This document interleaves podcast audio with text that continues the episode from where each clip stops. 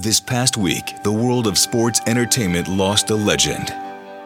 Introducing from Kansas City, Missouri, Harley Race. Harley Race's career was one decorated in championship gold as he held the NWA World Heavyweight Championship an astonishing eight times. Anybody that faced Harley Race when he was the world champion, you knew that you were in for a real fight. Harley was a workhorse. He was very proud of that championship. You're walking in against a man that has survived every obstacle that's ever been thrown in front of me. Harley engaged in epic title versus title clashes with WWE champions superstar Billy Graham and Bob Backlund. Right here, Daddy, is the Muhammad Ali of it all. But is perhaps best remembered for his epic rivalry with the nature boy Ric Flair. The single toughest, most intense wrestler I've ever been in the ring with in my entire life. Harley would join the WWE in 1986 and go on to win King of the Ring, after which he would nobly refer to himself as King Harley Race. I crown you the King, handsome Harley Race. I've listened to Hall of Famers tell story after story about the toughness and the skill that Harley Race possessed. That's what makes him one of the greatest superstars of all time. After an illustrious 25 year in ring career, Harley retired from competition in 1990 and began managing for WCW's Lex Luger and Vader, leading them both to WCW World Championships. And in 2004, Harley Race would take his rightful place in the WWE Hall of Fame. I've been an extremely blessed human being. God gave me the talent to work in this business there's not a better spot on earth than under those bright lights. Harley Race, one of the baddest dudes to ever step in a ring, a legitimate tough guy, and a guy that every single body in the whole business had nothing but high regard and total respect for. Harley Race passed away this past week at the age of 76. We at WWE send our deepest sympathies to his family and loved ones. Harley Race will forever be remembered by his WWE family as a friend, a mentor, and a champion.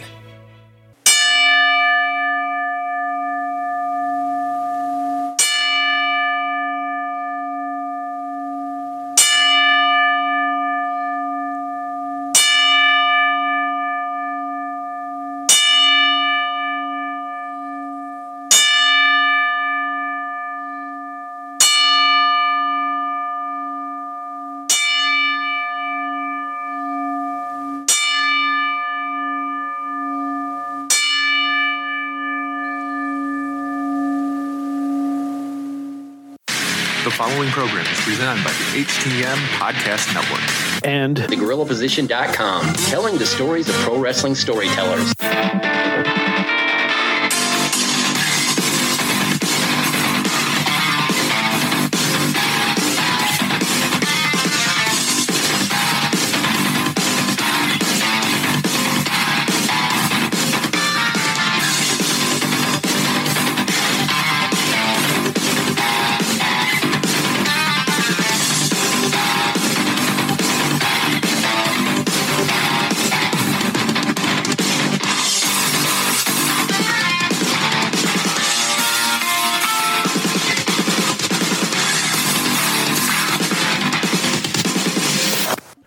Welcome to another episode of Turnbuckle Talk, powered by thegorillaposition.com and a proud part of the Roar Network. So presented by the Hitting the Marks Podcast Network. Sponsored by Collar and Elbowbrand.com, where you can get 10% off when using promo code JK Podcast at checkout. Also in partnership with HypeCityVapors.com, where you can get 15% off all your e-juice for your vape when using promo code JK Podcast. Also, please welcome our new sponsor, Silly Rabbit Vape Shop, located in Sault Ste. Marie, Ontario, Canada. Mention Turnbuckle Talk for discount on all your vape juice and hardware.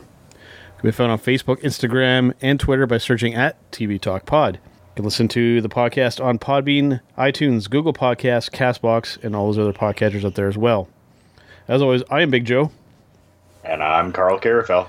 All right, Carl, another week has come and gone in the world of professional wrestling. But as you heard in the opener, this week we have a very, very big, very sad loss in the world of professional wrestling, Carl. This one is a doozy.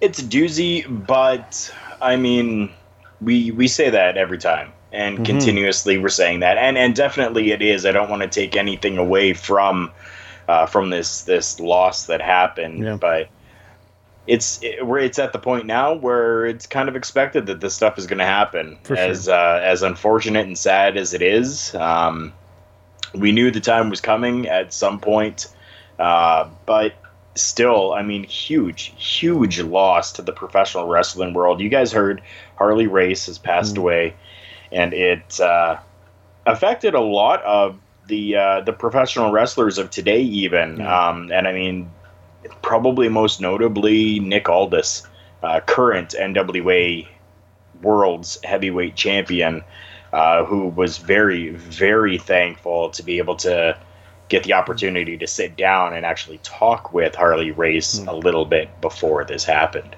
I mean, just when you think the NWA World's Heavyweight Championship, I mean, he is just synonymous with that title. I mean, he's one of literally one of the, if not the first person that you think of when you think of that championship. Definitely, it is. You know, and then also had a great run in the WWE as well. And I mean, had some legendary matchups with Ric Flair, and even even the Goat himself claiming that Harley Race was better than him as a wrestler. You even heard a little bit of that in the intro. That uh, and, and th- th- that's pretty high esteem from somebody who is largely accepted as the best professional wrestler in the world. Ric Flair saying that Harley Race was probably better than he was. Yeah, that's that's huge. You know? huge. So definitely somebody who's influenced a lot of people as well. You know, when we think of current, um, if I were to pick in, in WWE, you look at the revival guys. I mean, uh, Dawson. I mean, he you can tell he's somebody who clearly, even just look and persona wise, very much tries to follow in the in those footsteps. So, and just a guy that was just a real man's man and was one of the hardest workers in the ring. For his time. Definitely always was. I mean, one of the greatest things is that we were able to call him King Mhm. Harley Race, Yes, uh, which was phenomenal. I believe he, one of the first King of the Ring, if I'm not mistaken, correct? Or one Don't of the quote me on that. could be one of the first ones. Could be. I mean, I think he was the the King before Jerry the King Lawler assumed that kind of persona. I think Harley beat him to the punch on that one. Yeah, a little bit. yeah, he sure did. So, yeah, definitely some fond memories there. You know, giving given our age, you know, we didn't get a chance to see you know, right live at the time a lot of his work, but definitely, you know, thanks to the WWE network and uh, through the power of the internet, we can go back and relive all, if not the majority of the matches and uh, the work that he's done. So, That's right. Yeah, definitely a, a big loss in the world of professional wrestling. I'm sure we'll be talking about it for a while. So going from that to a bit of a surprise here with a talent that has been around quite a bit. Tennille Dashwood has signed with a different wrestling company, Carl. She has. Um, oddly enough, she has actually signed with Impact Wrestling, which is. I don't want to say odd, Uh-huh. but she's been around. She's been to the WWE. She's been with Ring of Honor. So mm-hmm. why not go and try out what you can do in Impact Wrestling? I think it's a good move for her.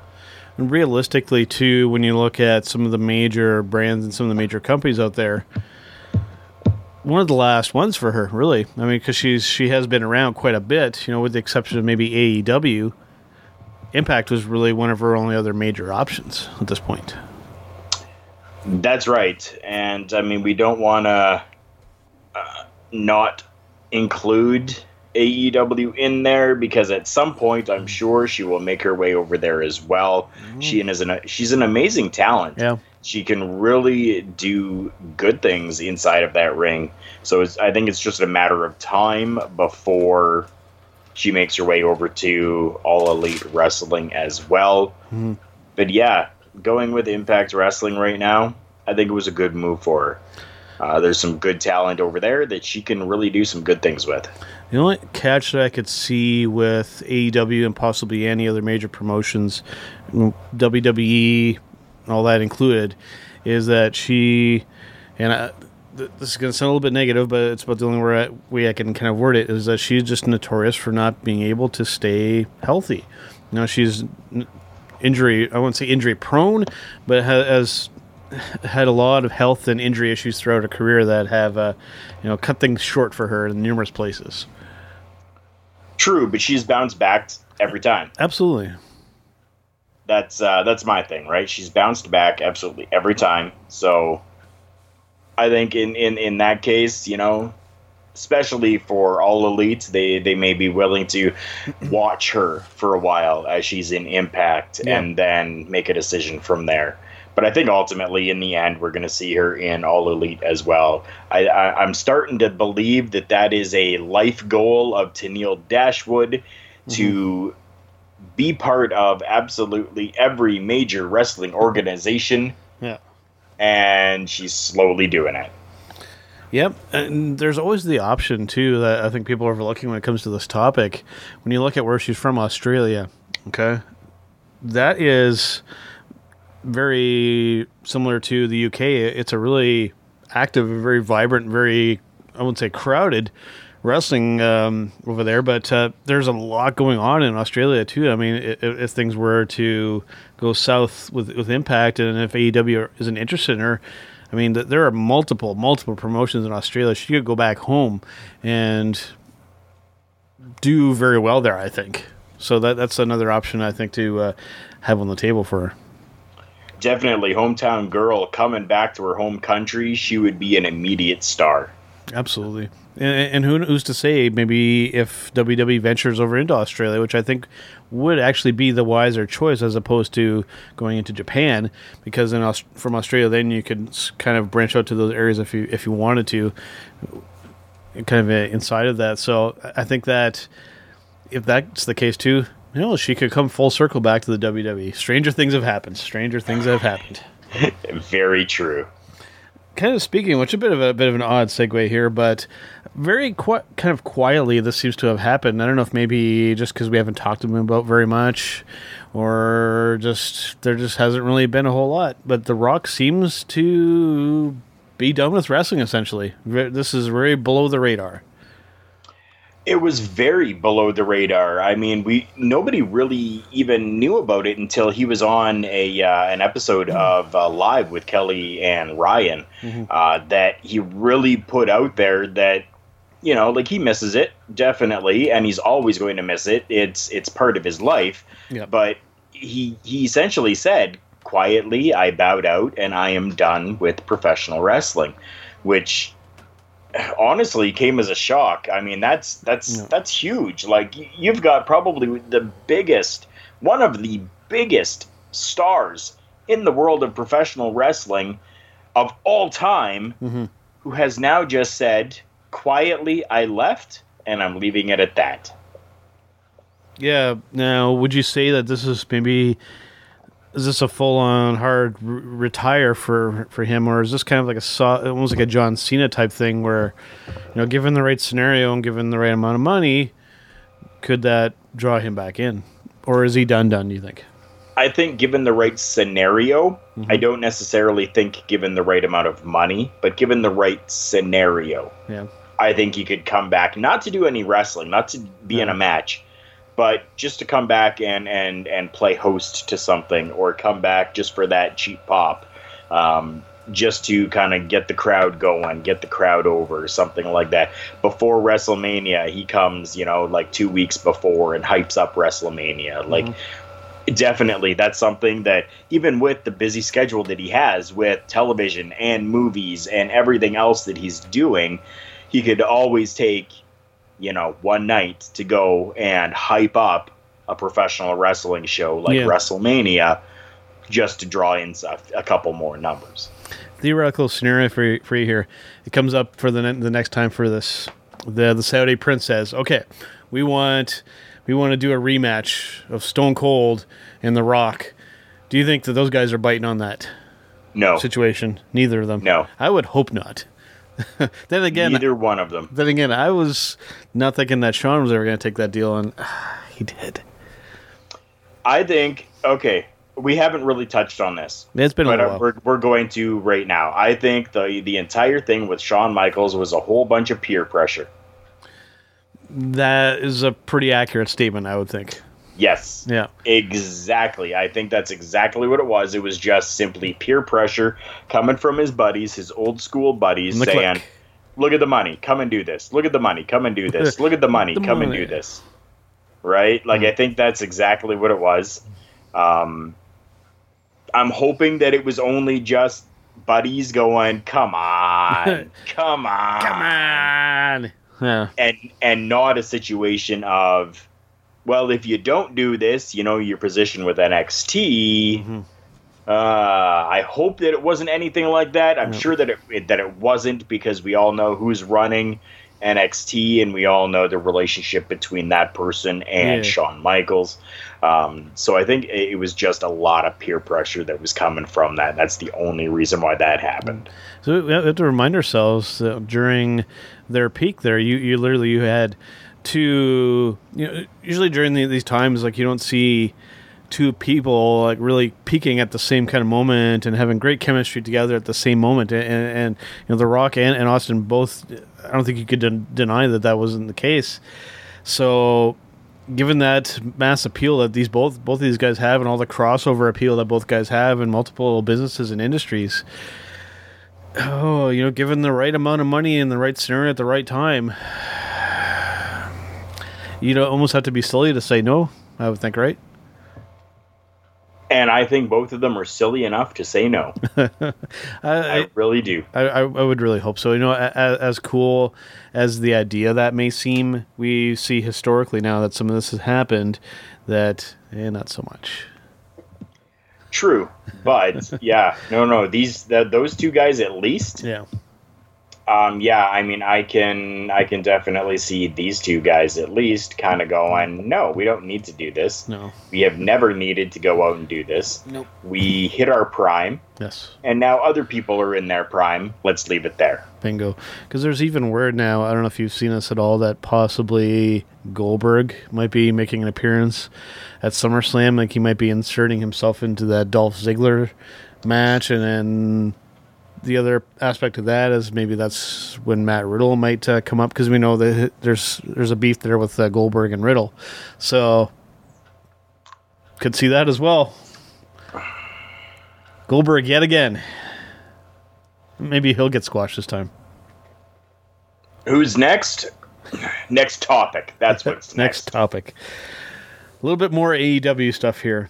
Now, there's been a lot of little hints and little teases about this, especially with the, the Young Bucks and whatnot, because they, they are one of the best tag teams in the world. And, you could throw the Usos into that group.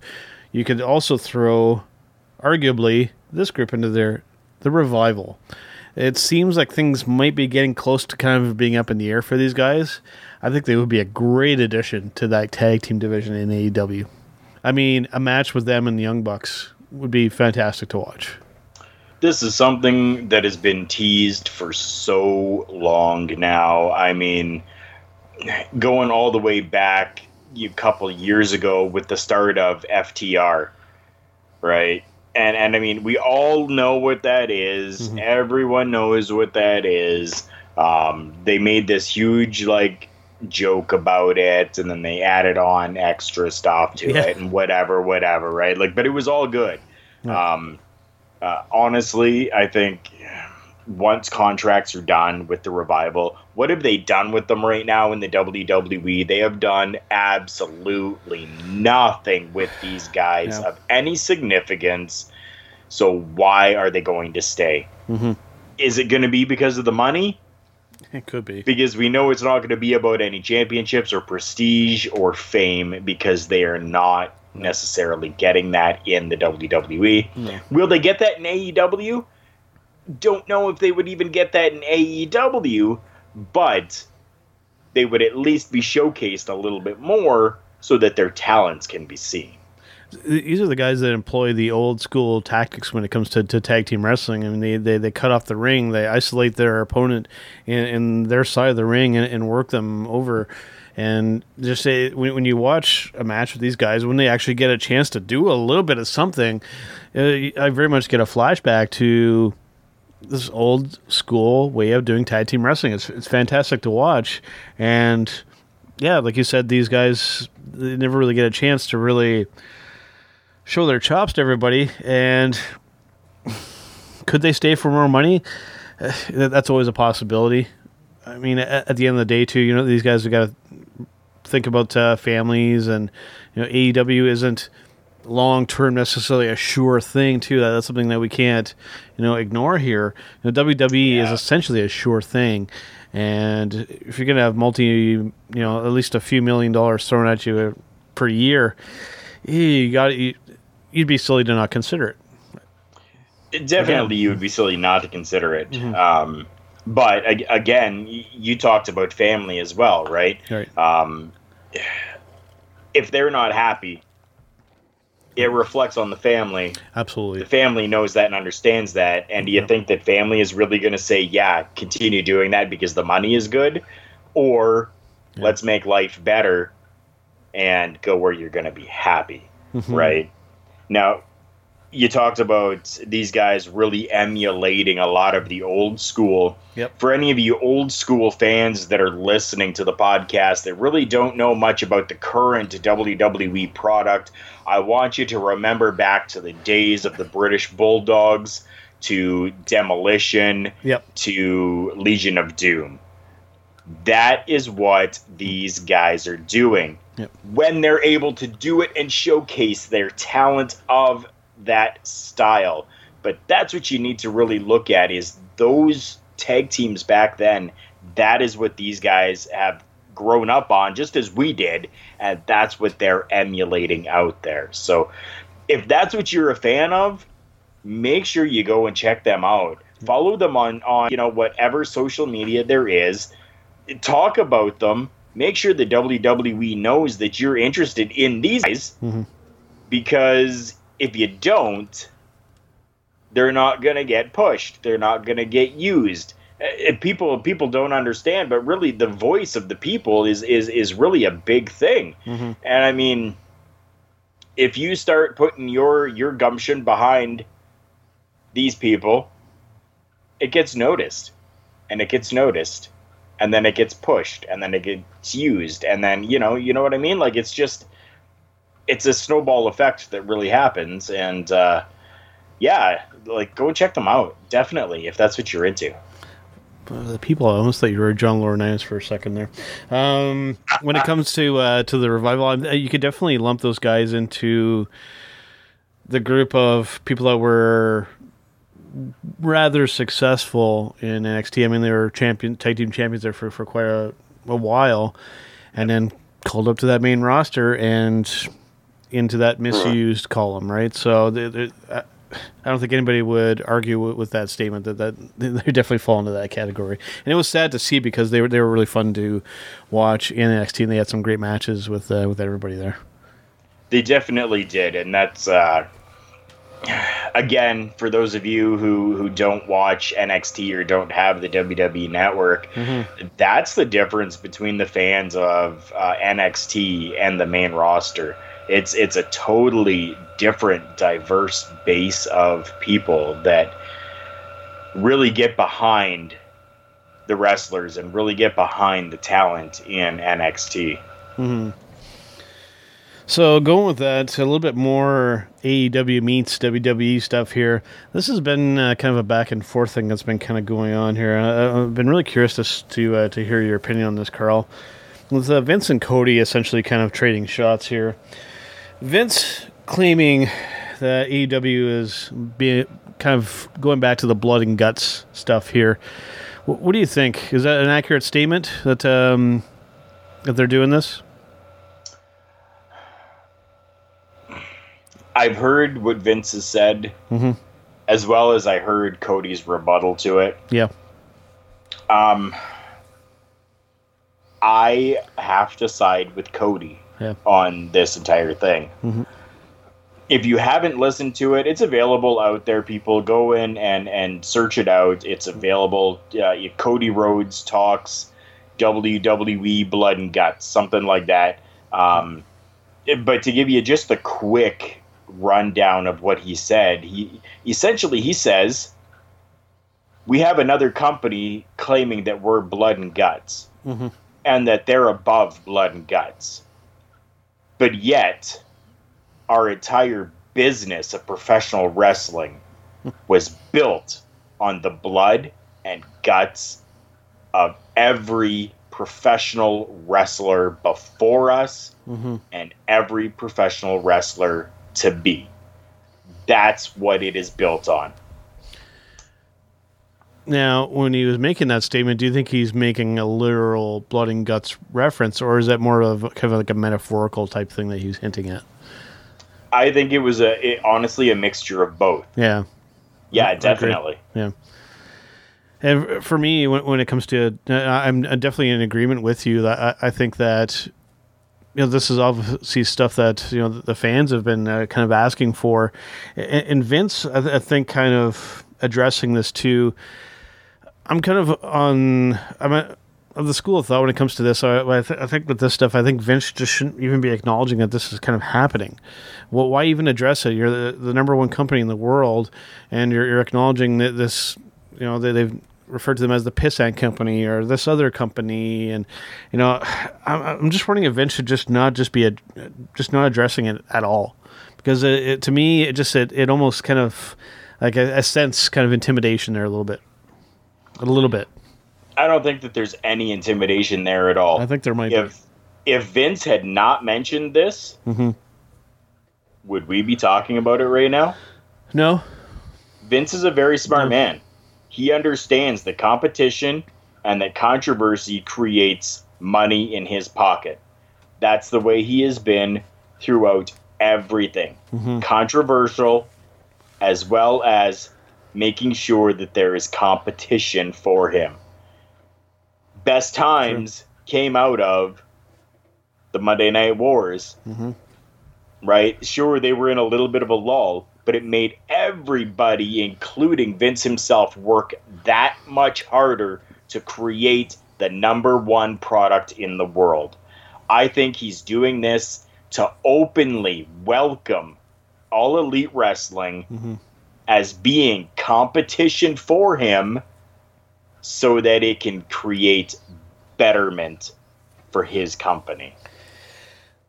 Fingers crossed. Hopefully that's the case because since that Raw reunion, you know the, the viewership numbers have been dropping again. We're we're going back to the uh, to the the cohesiveness of the storylines, everything being all wacky again, and you know this kind of stuff. So he's got to, if that's going to be the case, Vinny, you got to step it up, brother. You, you got to step aside and, and let the young blood take over again because you're you're you're you're out of touch again, and uh, that's all I'm going to say at this point. That's again, that's a whole other topic that we can kind of get into there. And we beat that like a dead horse. We do, and we, we will yeah. likely beat that dead horse again. It's just a matter yeah. of time.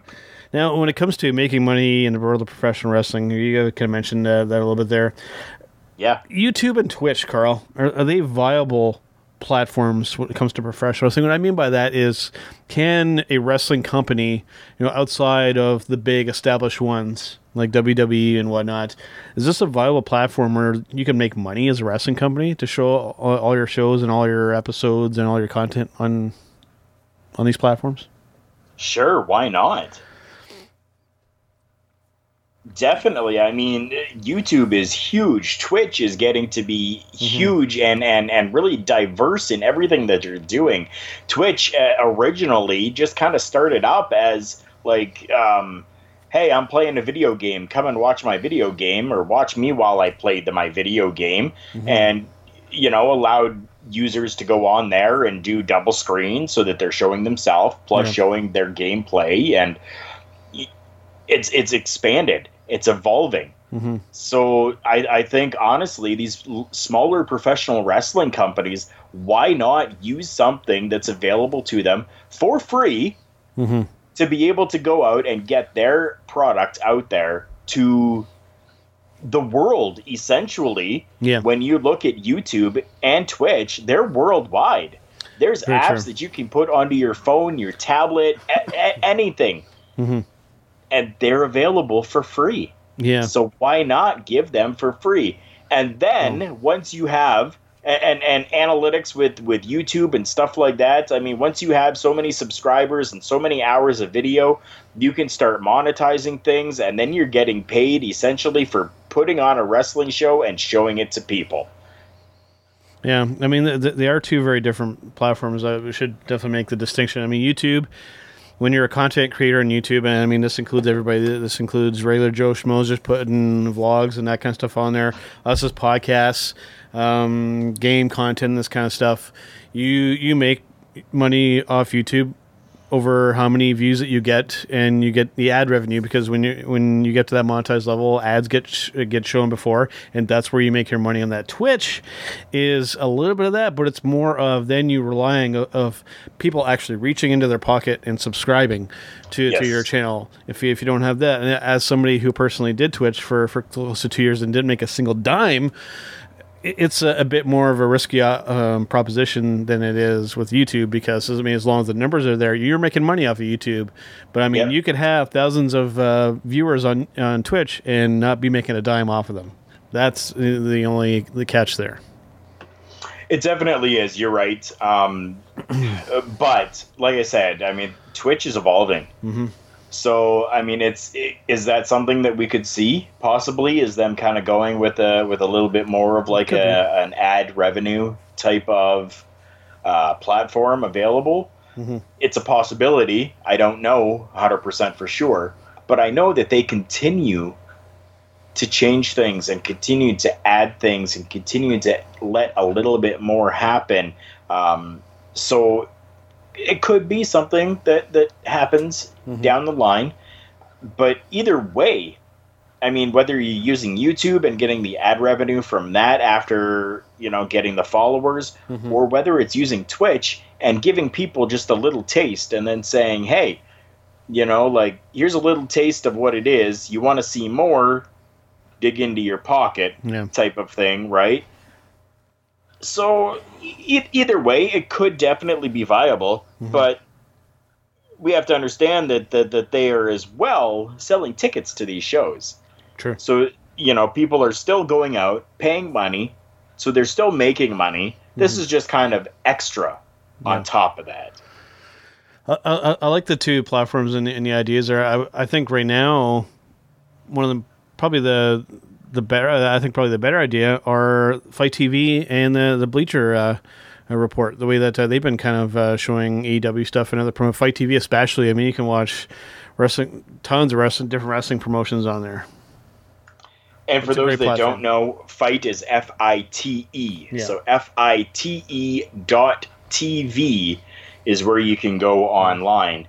And yeah, like you, you like you said, it's it's amazing for that content. They have you know shoot interviews Tons. that are on there and they've got uh, you know different shows that they show on there and yes things do cost money on fite.tv so you're not just going to be going there and able to watch absolutely everything for free Mm-hmm.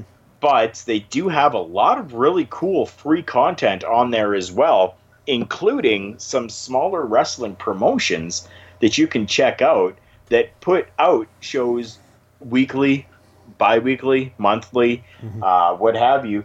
But that is out there on fite.tv.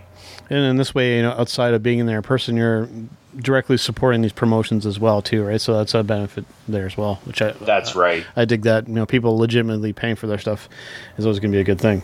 Yeah. So going from that to, I have a feeling this might be a, a topic we might end up disagreeing on, but uh, this, uh, of course, of course, happens notoriously. But uh, Guaranteed, we're going to disagree on this. I can I can say it right now. And it'll actually lead into to the following t- uh, topic uh, after that, I think, as well.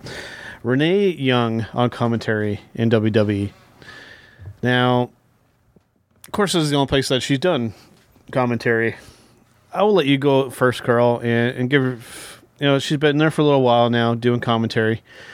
How would you grade her? What's your opinion on uh, her as a, as a commentator of professional wrestling matches? B plus. Right now, B plus. I I, High, huh? I can't necessarily give a top tier and say A or A plus, but she is still growing. Mhm. Like you said, this is the first time that she has ever done this. For those who don't know who Renee Young is, she started out working in Canada with the Score, uh, which was uh, Sportsnet uh, 360 is what it is now or whatever. Yep. Um, she was on a program there called Aftermath where they talked about professional wrestling. She hosted that show. She was great on I, there. Yeah, I thought she on did an amazing, wonderful job on there. She was knowledgeable, Mm-hmm. talented, and could talk for as long as they needed her to. Now, unfortunately, coming to the WWE, things are very scripted on commentary. You have an earphone in your ear that you're being yelled at to say this and say that. And I think that unfortunately it's a little bit out of her element because she's used to sitting there and hosting with three other people and just being able to freely go ahead and ad lib where needed, just like we do. Yep. We have our points and we just talk about it. And that's what they were able to do on the Aftermath show as well. Not everything was scripted 100%. And I think that's where a little bit of the issue is coming in for her. But I think she's doing a fantastic job given what she has available to her. And she is growing. hmm Uh, uh, I have a number of different ways I'm going to kind of approach this here. At the beginning, like, for essentially a grade, I'll, I'll give her between, I'll say a C to a, to a C minus, and, and this is not um, a dig or anything on her directly as a, as a person. Like I said, I'm when she did the aftermath show, and I think that she was fantastic in that role. She just she could talk and just have a conversation, which I think uh, really benefits her. Now, coming up to this commentary role, I think that they put her onto the main show way, way, way too soon if they wanted to go in this direction. They should have started off like on 205 Live or main event or something. Start at the bottom and then work your way up. I think they threw her in a little too early. And she's definitely a victim of somebody that's used to just sitting down and hosting, like you had mentioned, and just having a conversation, as opposed to trying to break down wrestling moves, which she does not do well clearly, at least in my personal opinion. And then uh, to it very much comes off the commentaries. You you have, you have Cole, and then you have Corey, and then you have Renee, and then you have Cole essentially doing the majority of the color, uh, doing the majority of the commentary, and then Corey and Renee are just bickering with each other. When you listen to the weekly show, that's totally how it, how it comes across. And, and, and for, for me, listening to wrestle commentary, I don't want to hear that, that that kind of stuff. Also, I think another thing that, that's currently hurting her, and this may come across as conspiracy or, or whatever. I think that now that her husband is working outside the WWE, I think that they're sandbagging her in that role. I, I, I really believe that. And that's my opinion. And I mean, uh, most of that, I, I mean, I, I, I do have to agree with, right? Mhm. Like, I mean, even as I said, right? I think that, uh, you know, unfortunately, she is really confined to, you know, that script that's there, and and I think that that's really a huge downfall. But is she is she one hundred percent failing at everything? I don't. I No. don't think so. Because I don't think the that majority of it's her fault. yeah, It's exactly. not her fault. right? Like I think she's doing very well with what she has available and what she she's able to do. Um, yeah, I mean, I think that that's it's unfortunate. It definitely is because eh, there's so much more that she could do and, and and do so much better. And you're right. This whole bickering thing between It's annoying.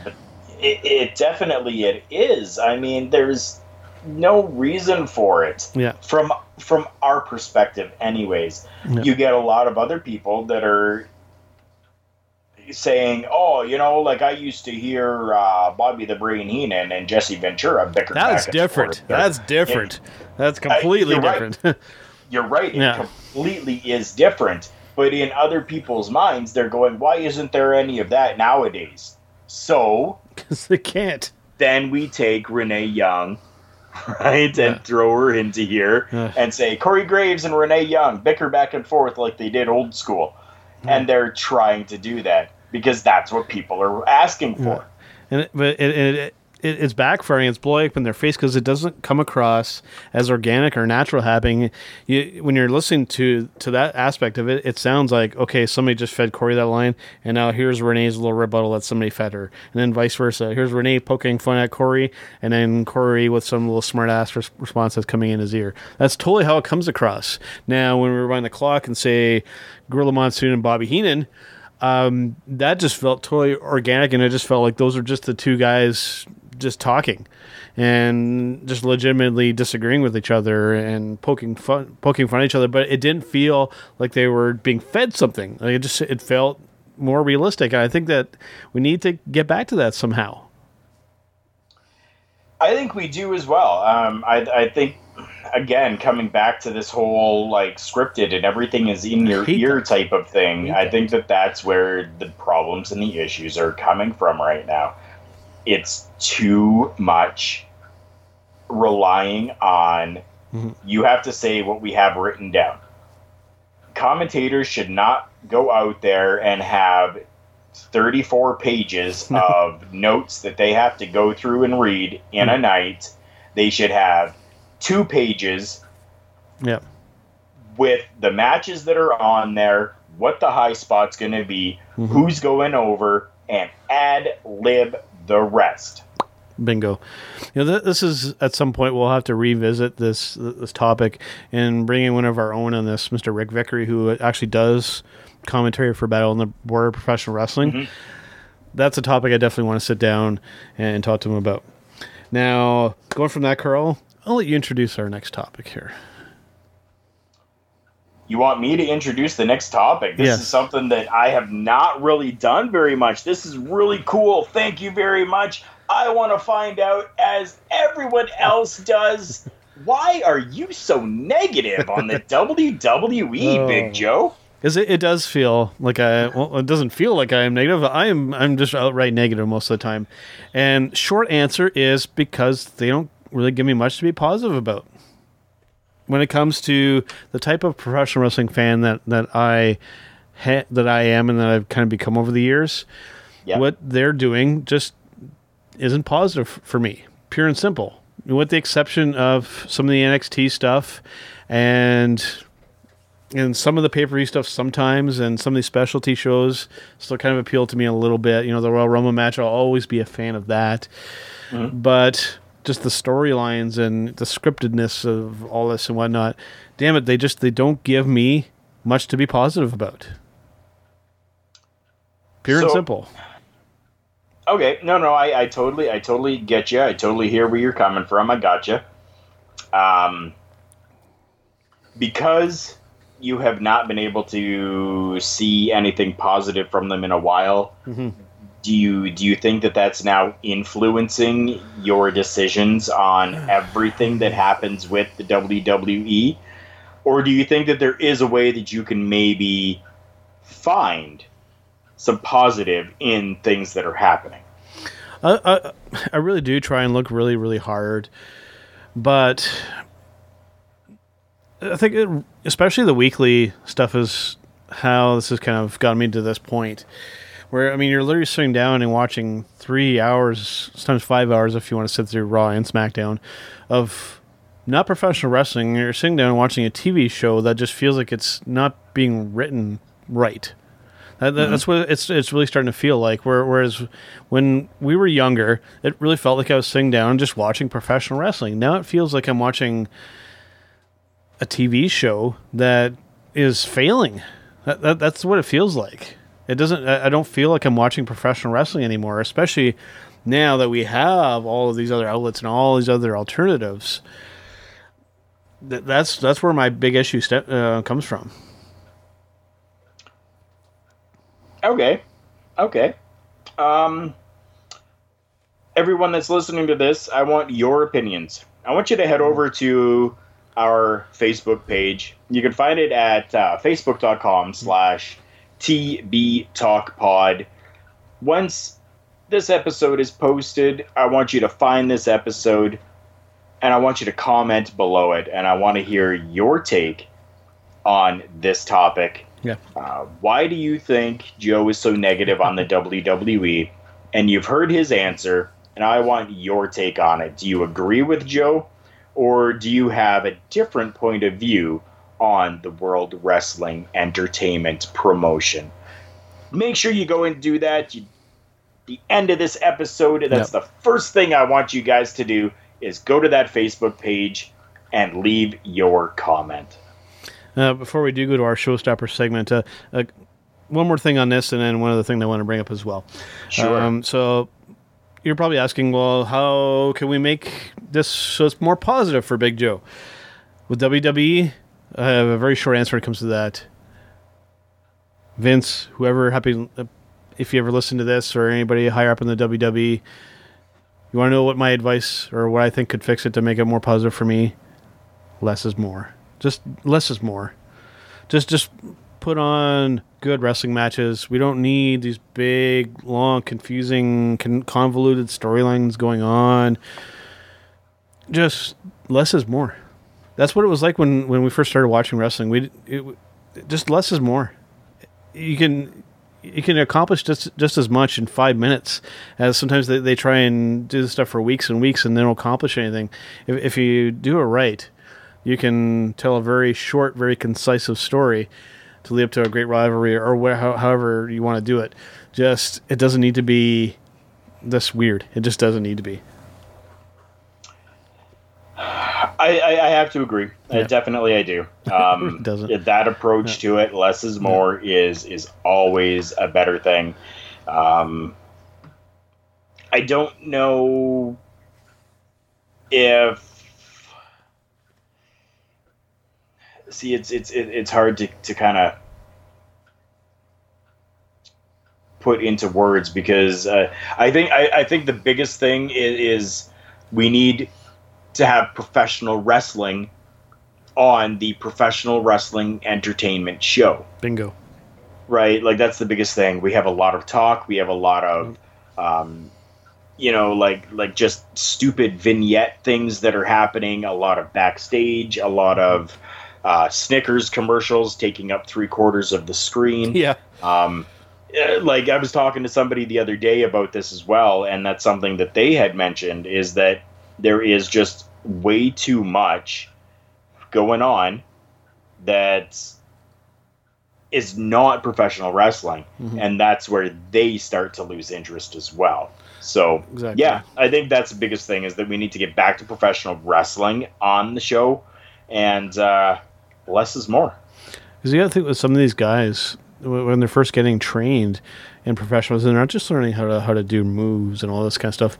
They're they're learning how to to set a mood with the crowd.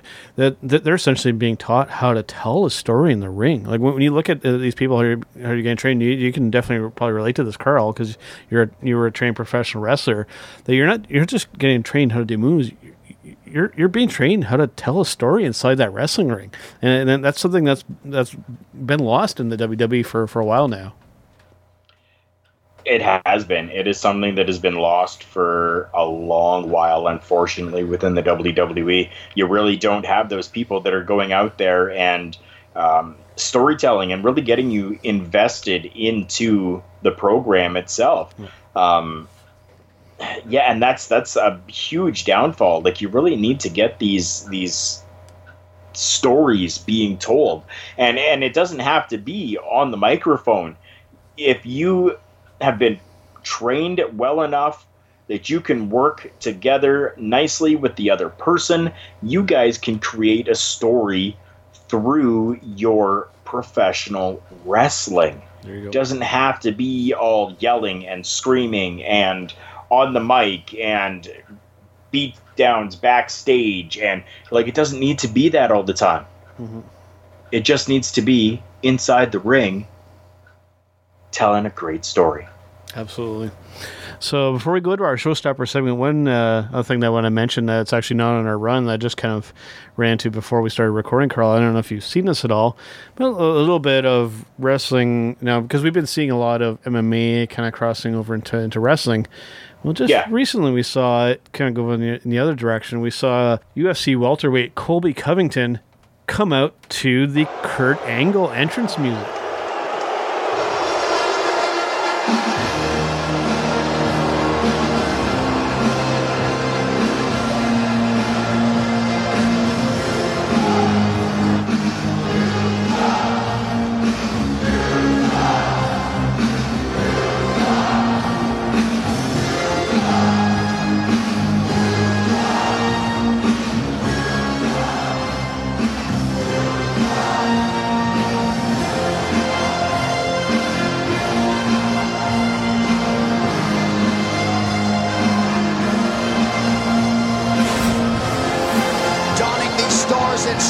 Of the United States of America. Here's the number two ranked welterweight contender, Colby Covington.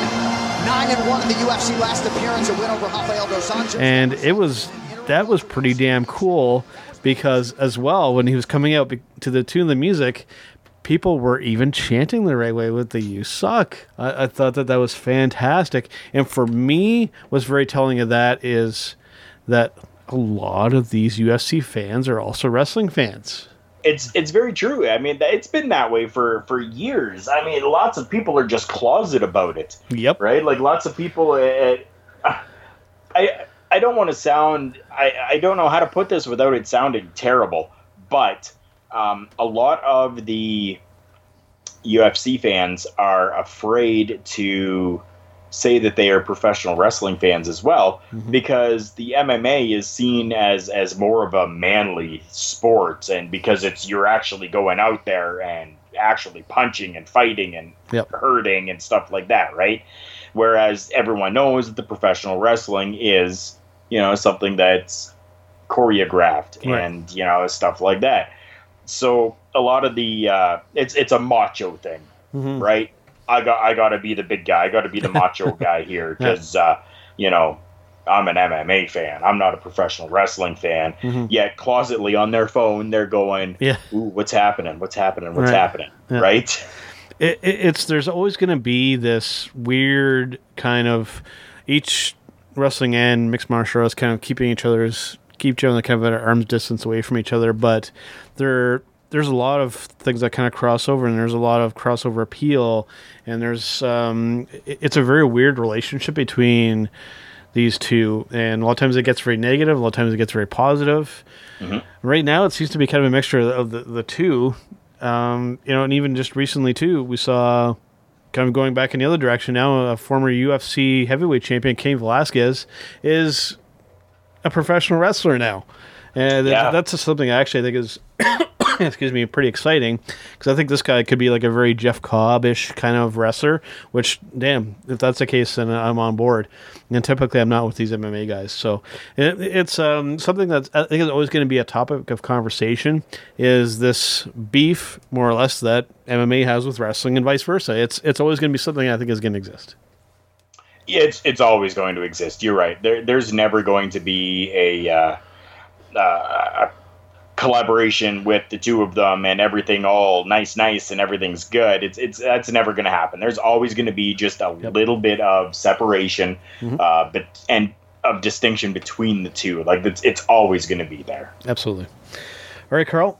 We're going to take a little break here. and We're going to come back with our showstopper segment.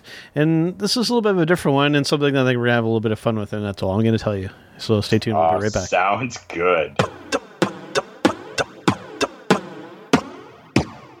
What's up, peeps, freaks, and geeks? This is Jargo. This is the RBV, Rick Vickery. We're from the Hitting the Marks Pro Wrestling Podcast right here on the Roar Network, and you're listening to our favorite Canadians, Joe and Carl, on Turnbuckle Talk. I can't believe we just put over Canada. Yeah, it- it's just for Joe and Carl, man. Nobody will ever hear this.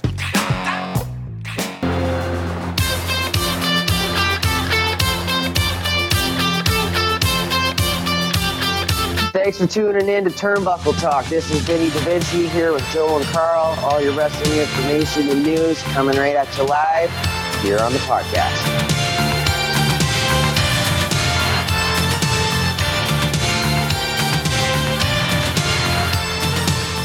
Hey guys, Big Joe and Carl Carafell back here on Turnbuckle Talk. Yes, we are, guys, and we are at that very special time of our podcast. That time where we take a little pause and then come back to you so that you can listen to our sultry voices yet again. People, it is now time for our show stopper segment. Yeah. All right, Carl, I thought we'd have a little bit of fun with this this week. Instead of kind of like a deep, kind of thought out showstopper, so maybe we just have a little bit of fun this week.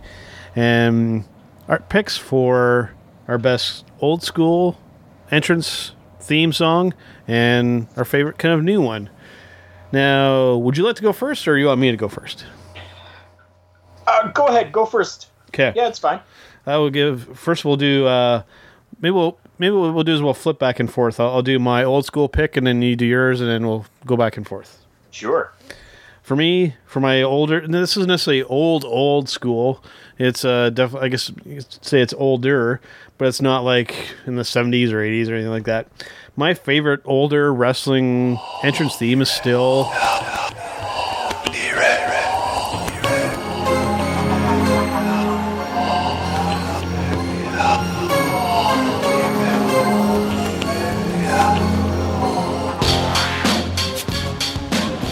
The Brood. Really? That entrance theme for the Brood, it just it's it, it, it set a, a tone. It, it said it just you could it, it set it, it created some emotion there when the guys came up and they, they, they were essentially on a platform. Gangrel, Christian, and Edge. They would come up in that from that pit of fire. And just the, the music and it, it just it all fit with the characters. It just it was, it was one of the it was just a perfect entrance, and the, the music just it worked with it, and it, it just it you got kind of like almost kind of the, the chills and the goosebumps when it would happen. That's what did it for me. Nice. See, I was. We had to pick one, and I hate when we only have to pick one. and I was very, very torn. Um, it's it's. I'm still torn for my old school, but kind of along the exact same sentiments that you have there with the Brood, a theme song that really set the tone for this professional wrestler that I absolutely loved. Trust me, trust me, trust me, trust me. Do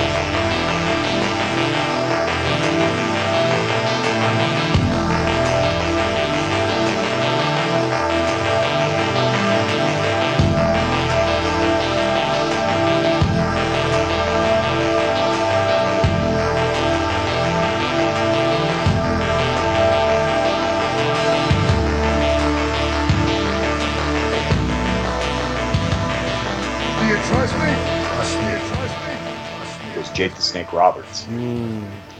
That was it, it just and, and and there's different variations on it, and I think probably the one that that I, I enjoyed the most is um, if you if you go on to whatever music uh, platform that you use and find the Trust Me Yes, well, we just uh, played it. So theme yeah, music. yeah, yeah. like it uh, amazingly for for me that's just that in the beginning the trust me trust me trust me and then goes into his theme music and it like just it just set a tone for jake the snake roberts Yeah, uh, absolutely, and uh, definitely a great choice. There's a ton of good ones to pick from. So uh, yeah, it was, was it's a little tough when you got to narrow it down to one. What would what, what would you be your, your runner up if you had to pick a runner up? bam bam bam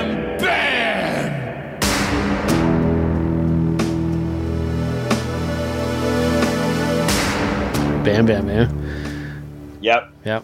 just that that again setting a precedence and a tone just that bam bam Yep. right and then it comes in again bam bam and then ends with like a bigelow Uh, some of them did Mhm. but like just that bam bam at the beginning really just kind of set things for me and again one of one of my favorite wrestlers growing up bam bam bigelow right Mhm. it's so it just that was a theme song that if i had to listen to one that's what i would go to all the time Yeah. For me, it would. Uh, my second pick would be.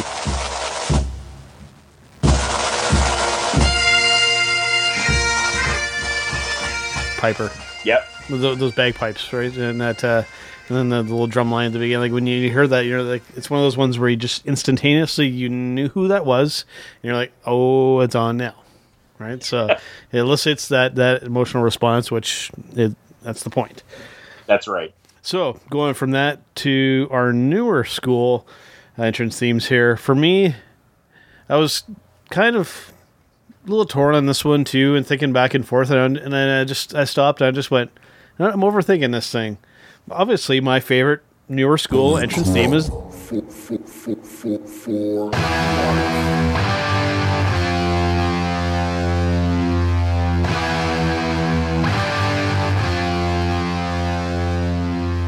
the Bullet Club, the the the, the original, the uh, the quintessential Bullet Club entrance.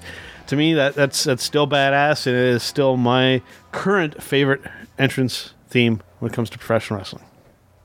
At that that's an amazing pick. Um, again, this was another one where it's kind of going. "Mm, I have a bunch of wrestling theme songs on my phone. Yeah. Which one do I continuously go to when I'm listening?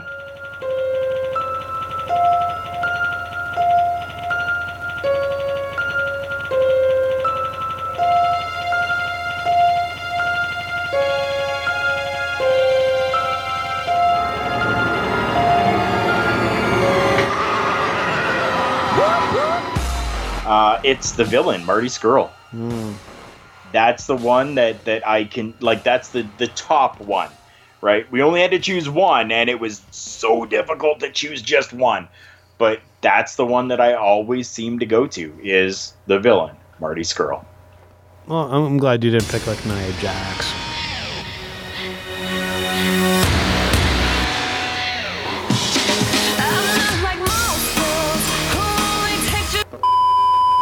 Or, something like, that, like something out of left field, because that would that I mean it would have been hilarious, but it would have been know, like, hmm, I don't know about you anymore. Had we had we talked about our least, I think Nia Jax would have been right there. Okay, well, well, while we're Yeah. while we're on that, well, if I had to pick probably the least, and, and this is going to sound really strange, given that I'm such a fan uh, of this guy, and uh, apparently I'm one of the originals when it comes to this group. As much as I like Matt Riddle, I don't like his entrance music. I, I don't I- like his entrance music. I, I like the actual entrance itself, the the Yeah. kicking uh, the the the, uh, the flip flops off. I, I I still think that part's great. The music itself, eh, so much. Yeah, Yeah. no, I, I agree with you there. But knows I'm that- a uh, I'm a Riddle hater. that that that, that could uh, end up changing when he goes eventually to the main roster. I'm sure you'll probably get different different music, and he'll be called like the Riddle or Riddle Man or Riddler or who knows what uh, kind of crazy shenanigans Vince will come up with. Yeah. All right, Carl. Well, that about wraps up for this week. But before we go, let's talk about our sponsors. Sponsors include collar and elbow brand.com.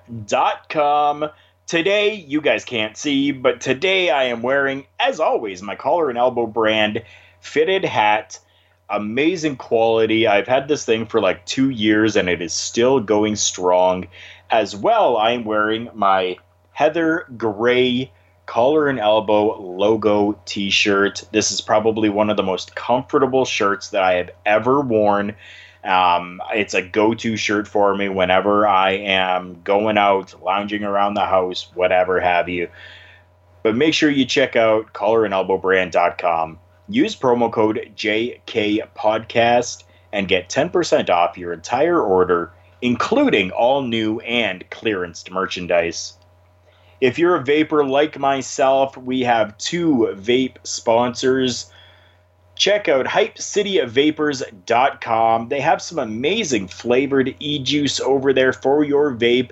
They do regular juice and nic salts as well. Check them out. Use promo code JK Podcast at the checkout, and you're going to get yourself 15% off your order. That is an amazing deal for those of you that are in the United States, as they are based in the US of A. Shipping is great with them as well and super quick. If you're local here in Sault Ste. Marie, check out Silly Rabbit Vape Shop down on Queen Street across from Top Hat Billiards. Make sure you go and check them out because you can get 10% off all of your e juice and hardware simply by mentioning the Turnbuckle Talk discount. Make sure you go in and talk with the amazing staff in there and mention the Turnbuckle Talk discount and get 10% off. Awesome. And of course, to listen to the podcast, you can find us on Podbean, iTunes, Google Podcasts, Castbox, and all those podcatchers out there as well. And don't forget, the link for Collar and Elbow Brand is available at all of our social media accounts. If you're not following us, I feel sorry for you. You really need to start following us on our social medias. We are on Facebook, Instagram, and Twitter. And it's all underneath one name at TB Talk Pod. Super simple and easy for you. Facebook, Instagram, and Twitter at TB Talk Pod. Also, almost forgot to mention, of course, we are powered by the GorillaPosition.com and a proud part of the Roar Network. And of course, we are part of the HTM Podcast Network, where I believe this week the uh, Brock, I mean, um, PW Hustle are, are back out of nowhere. So make sure and uh, go and check them out this week. That's right. All right, Carl. That wraps up for another week, and we'll see you guys on the next one. Ciao.